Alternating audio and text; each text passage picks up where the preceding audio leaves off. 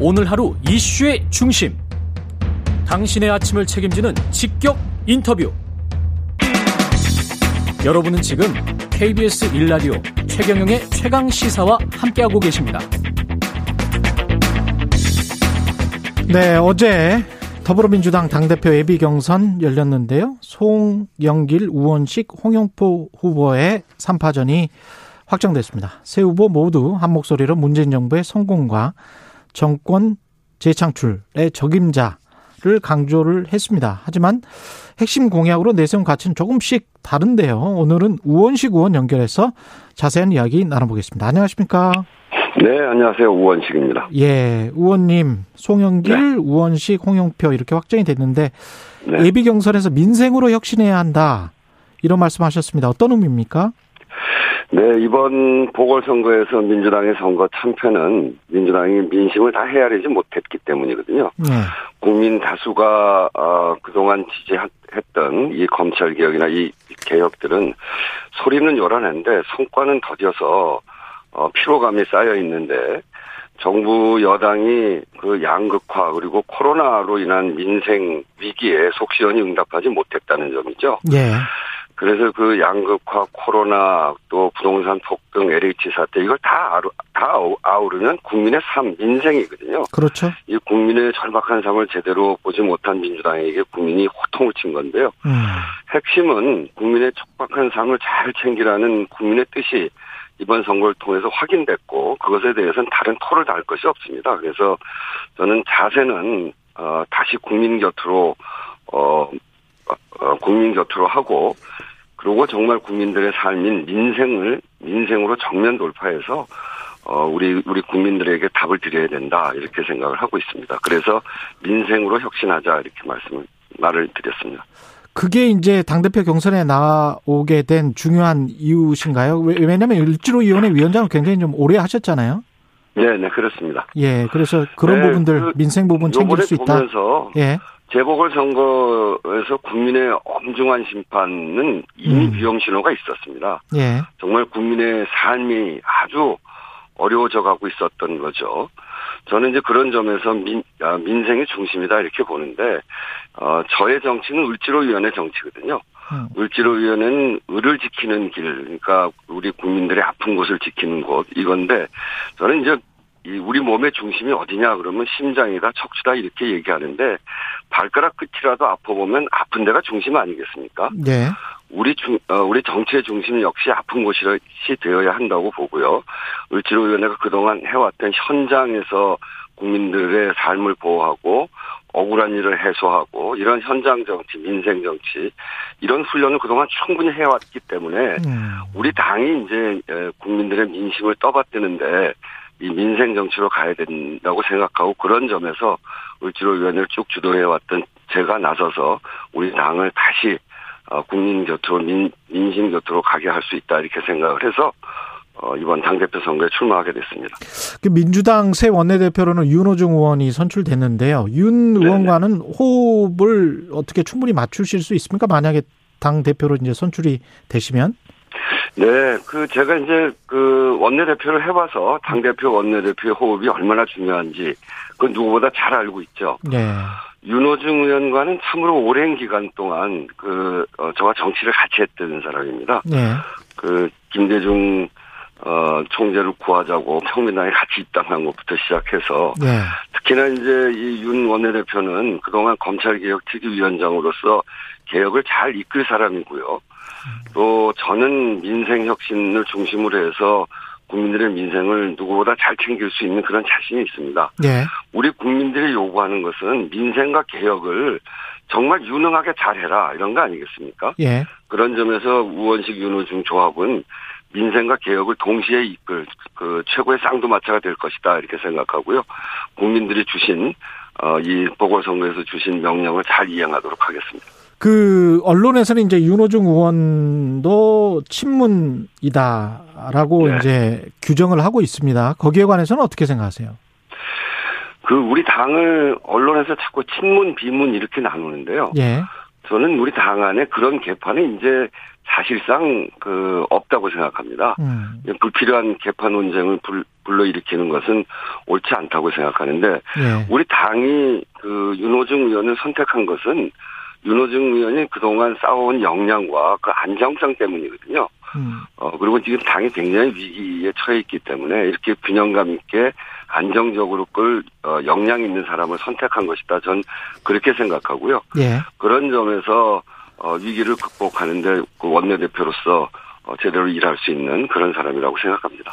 아 그런데 지난주에 이제 송영길 의원이 저희 프로그램 네. 나와서 당신은 자기는 어떤 계보에도 속하지 않고 그 계보 찬스를 쓰지 않는 평등한 출발선에 선 민주당원이고 우원식 의원님을 두고서는 이제 민평년이다. 아, 네. 뭐 이렇게 이야기를 하셨어요. 예, 네, 그래서 네. 이제 일종의 이제 뭐 규정을 한 거거든요. 네.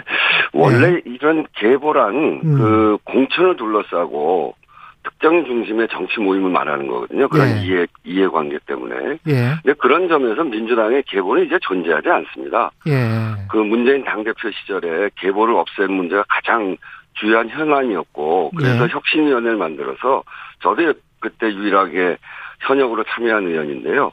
그 계보를 없애는 해법으로 공천을 공정하게 관리하는 것 그것이 가장 중요하거든요. 예. 그래서 선출직 공직자 평가위원회를 만들어서 시스템을 공천했습니다. 음. 어, 시, 스템을 도입을 해서 요건 21대 공천에서 보면 공천 파동이라는 게 전혀 없잖아요 저희 당에. 예. 그게 이제 바로 그래서 그런 거거든요. 음. 그래서 어 개, 개보 개파라고 하는 것은 그 우리 당에 사실상 어, 존재하지 않는다 이렇게 생각을 하는데 예. 이 얘기를 다시 소환하는 것은 저는 어, 이게 뭐 당을 분열시키는 건가? 뭐 그런 아주 적절치 않다고 생각합니다. 의원님, 민, 예, 민평년인데요. 예. 그 민평년은 김근태 선배를 좋아하는 사람들 모임이거든요. 예. 민평년 안에도 송영길 후보 지지하는 사람들도 있습니다. 아, 그런 그래요? 점에서 아. 그런 지적은 적절치 않고 예. 우원식을 규정하는 가장 중요한 부분. 예, 그거 여쭤보려고 그러니까 그랬습니다. 저를 예. 지지하는 거는 우원식이 해왔던 현장 정치, 을지로 위원회 정치 이것이 어 사람들한테 소구력이 있는 거거든요. 아, 네. 아, 정치는 저렇게 현장에 가서 어 우리 국민들의 목소리를 들어가면서 해야 되는 것이다. 이렇게 그 생각하는 사람들이 저를 지지하는 겁니다. 음. 그런 점에서 자기의 정치 철학을 그대로 드러냈고 그것에 동의하는 사람들과 함께 전당대회를 치루어야 당이 건강하게 발전해 가는 것이라고 생각하고요. 저는 네. 내가 제가 했던 을지로위원회 정치, 현장 정치, 힘이 약한 사람들의 가장 강한 무기가 정치가 돼야 된다. 현장에 답이 있다. 이렇게 저의 정치 철학을 내놓았는데요. 예. 송 후보도 본인의 정치 철학을 내놓고 그걸 중심으로 해서 어 우리 그 당과 당원들 그리고 국민들의 지지를 받는 게 맞다 이렇게 생각합니다. 예. 의원님 최근에 후원회장으로 이해찬 전 대표를 영입하셨습니까? 영입한 게 아니고 예. 이해찬 전 대표가 제 후원회장을 맡아주셨죠. 그러면 다른 그 세 분 있잖아요. 그러니까 네. 다른 두 분, 그 홍영표 의원이나 송영길 의원은 그 후원회장이 아니시죠?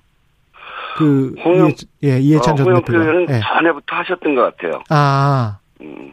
그리고 우원식 의원님은 이번에 새로 최근에 아. 최근에 이제 전당대회를 준비하는 과정에 후원회장을 맡아주시고 예. 어, 이번에 당대표 후보 후원회장도 맡아주시고 그러셨죠. 이게 어떤 메시지가 있을까요? 그래서 이제 저는 이해찬 대표가 저를 지지하는 것이다 이렇게 생각하고요. 이해찬 대표가 어디 예. 가서 예. 당대표 후보는 어떤 사람이 돼야 되냐 그랬더니 예. 듬직한 사람, 그공 같은 사람, 예. 자기 자기를 내세우지 않고 예. 어 당의 베이스 캠프 역할을 제대로 할 사람 그렇게 예. 얘기하는데 사실 이제 제, 제 별명이 곰이거든요. 아 그러시군요. 예, 예. 예. 그래서 그런 얘기 하신 것 같다 이런 생각을 하고 있습니다. 이게 당 바깥에서 봤을 때는 그 우원식 의원님이 그동안 이제 을지로 위원회 쭉 하시면서 네. 어떤 뭐 계보 이런 거에는 상대적으로 조금 멀어져 있었는데 친, 친노 친문 진영으로의 어떤 확장 외연 확장 이렇게도 볼 수 있습니까? 저는 뭐 네. 그런 친문 뭐 친노 뭐 이런 거에 별로 이렇게 그 구애를 받지 구애 받지 않는다. 예. 언론에 어느 언론에서는 지금도 저를 비문이라고 하고요. 예. 또 어떤 언론에서는 저를 범친문이라고 하고요. 예. 그거는 언론 언론사마다 자기 음. 취향에 맞춰서 쓰는 것 같아요. 저는 예. 을지로위원회 현장 정치를 하는 사람입니다. 예. 이해찬 대표가 제 후원회장을 최근에 맡아주시는 거는 음. 우리 당이 이제 그동안 여러 가지 적폐 청산도 하고 어 그래 그래 왔는데 그런 과정에 이제는 국민들의 삶을 꼼꼼히 잘 챙기는 민생 정당으로 어 이렇게 나아가야 된다라고 하는 그런 고민 속에서 맡아주신 거 아닌가 싶어요. 예. 그래서 그런 정치의 큰 방향과 노선 이런 것들을 우리가 택하고 저 해가는 것이지 너무 이걸 정치 공학적으로 그렇게 보는 것은 전 동의하기 어렵습니다. 예. 그런 정치 공학적으로 했으면 저가 제가 벌써 그 저의 정치 행로를 다르게 했을 거예요. 이 을지로위원회는 사실상 8, 9년을 해왔는데 예. 처음 할 때 아무도 안 알아주던 거거든요. 음. 근데 이것이 옳은 일이기 때문에 그냥 해왔던 것이고 예. 그게 이제 오래 되다 보니까 당 안에서 어, 그 역할이 인정되어서 특별위원회로 시작한 일이 음. 당의 전국위원회가 됐고 지금은 정치의 영역으로 아주 중요한 영역으로서 민생 정치, 국민의 삶을 챙기는 정치 이런 이런 이야기를 우리가 지금 막 하고 있는 거죠. 뭘 혁신하자고들 많이 얘기하는데 변해야 된다고 얘기해야 되는데 예. 변하는 건 어떻게 변할 거냐 가 있어야 되거든요. 그냥 음. 변하자 이거 갖고는 안 되는 거죠. 예. 저는 국민 속으로 국민들의 삶을 챙기는 민생 정치로 변하자는 게 제 슬로건인데요. 예.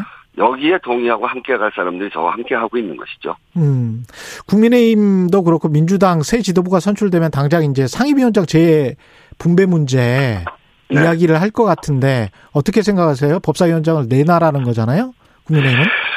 저는 법사위원장을 내놓으라고 하는 거는 그건 정말 안 되는 얘기다 이렇게 생각합니다. 왜냐하면 네. 어, 20대 국회를 한번 생각해 보세요. 20대 국회가 정말 최악의 국회로 기억됐거든요. 네.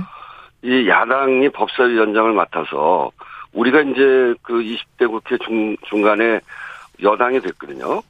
그래서 정말 국민들의 삶을 챙기는 여러 가지 법안, 개혁적인 법안, 이런 것들을 내놓는데 사사건건 법안 발목을 잡지 않았습니까? 예. 상임위에서 합의로 통과된 것까지 법사위에서 잡히기도 하고요. 음. 그래서 정말 최악의 국회로 어, 기록되면서 국민들이 국회가 더 이상 이렇게 되면 안 된다. 어, 그렇게 생각하면서 좀 국회가 제대로 일을 하라고 저희들한테 180석을 주신 거죠. 예. 근데 저희가 물론 180석 가지고 국민이 요구하는 일을 다 하는 건, 어, 그 제대로 다 하지 못해서 이번에 야단을 맞긴 했습니다만, 이번 나머지, 요번 그 보궐선거를 통해서 드러난 민심을 중심으로 해서 정말 이 저, 어, 국민들께 이 민생개혁, 그, 그 제대로 하지 못한 민생개혁을 제대로 해내, 해낼 생각입니다. 음. 제가 그래서 당대표로 나서고 있는 거 아니겠습니까? 네. 그런데 이것을 법사위원장을 또 양보하라고 한다면 법사위원회에서 또 다 걸릴 수가 있어요. 음. 그래서, 어, 저는 그 국민의 힘이 이 법사위원회에 대해서는 이번 21대 국회에서 우리가 해야 될 일들 20대 국회 최악의 국회로 반복되지 않, 않아야 된다라고 하는 점을 분명히 하면서 그런 점에서 법사위원회를 내놔라 하는 거는 지금은 매우 어렵다 이렇게 말씀드립니다. 김부겸 전 장관 행안부 장관이 총리로 내정됐고 이철희 전 의원은 이제 정무수석 청와대 최근 네. 인사에는 어떤 메시지를 담겼다고 생각하시나요? 저는 그 김부겸 어, 총리 내정자, 예. 이철희 내정자는 소위 말하는 뭐 언론에서 말하는 친문하고는 좀 거리가 먼 분들이거든요. 예, 그렇죠. 그러니까 예. 그분들의 스타일이 그런 겁니다. 음. 이게 무슨 친문 비문이 있다는 이야기가 아니고 예. 그런 점에서 보면 어 여러 가지 의견들을 다 종합해서 국민들의 목소리를 반영하겠다라고 음. 하는 대통령의 의지가 거기에 실린 것이 아닌가. 어 그렇게 생각하고요. 예. 그런 점에서 김부겸 총리 내정자 이철이 그 수석 이렇게 함께 정과 어, 우리 당과 잘 협력을 하면 정말 좋은 방안으로 국민이 요구하는 방안, 방안으로 잘 나갈 수 있다 이렇게 생각하고 아주 잘 된 인사다 이렇게 생각합니다. 그 당 안에 부동산 종합대책기구를 만들겠다고 약속하셨잖아요. 네네. 그거는 어떤 겁니까? 부동산 특별위원회하고는 다른 기구인가요? 어 저는 이제 이 부동산 종합대책기구를 만들겠다고 하는 거는 그동안 정부가 어, 부동산 대책을 쭉 만들어 왔는데 예. 어, 국민의 민심이 제대로 반영됐다고 생각하지 않습니다. 그래서 음. 어, 이 국민의 민심이 늘 반영되는 어, 그곳이 당이거든요. 국회의원을 예. 통해서 또 어, 지역구를 통해서 이렇게 늘 민심이 올라오기 때문에 이제는 부동산의 어, 전체적인 방향 이런 것들은 당의 주도권을 어, 쥐고 해야 된다 이렇게 생각합니다. 그래서 음. 특이나 뭐 TF 정도 수준이 아니라 어, 당정청이 함께 하고 그리고 거기에 전문가까지 붙어서 이 새롭게 그 기구가 만들어지고 또 부동산 어, 특이 뭐 부동산 특이가 그런 성격으로 어, 그런 성격으로 발전해 가면 되고요. 어, 그래서 이걸 특별히 대립적으로 보는 건 아니고 그런 성격을 갖고 있는 부동산 종합대책 특위가 어, 종합대책 기구가 돼야 된다 이렇게 생각하고 당의 주도권을 갖는 어, 부동산 어, 종합적인 어, 대책을 마련해가는 그런 기구로 상정하고 있습니다. 예, 오늘 말씀 감사하고요. 더불어민주당 우원식 의원이었습니다. 고맙습니다. 네, 감사합니다. KBS 라디오 최근의 최강 시사 1부는 여기까지고요. 잠시 후 2부에서는 최고의 정치 더불어민주당 강훈식 의원, 국민의힘 성일종 의원 만나봅니다.